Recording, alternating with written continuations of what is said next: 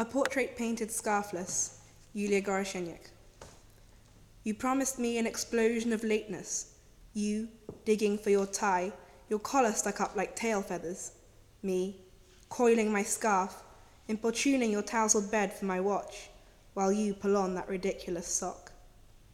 You promised me the bewildered twilight of your room. You promised me snow, our penguin situation, all straight lines pared down to white, and us, our foggy carver glass, a moe stand-in, our eyes braced against all that space. You promised me over the ticket barrier. You promised me the lapels of your coat.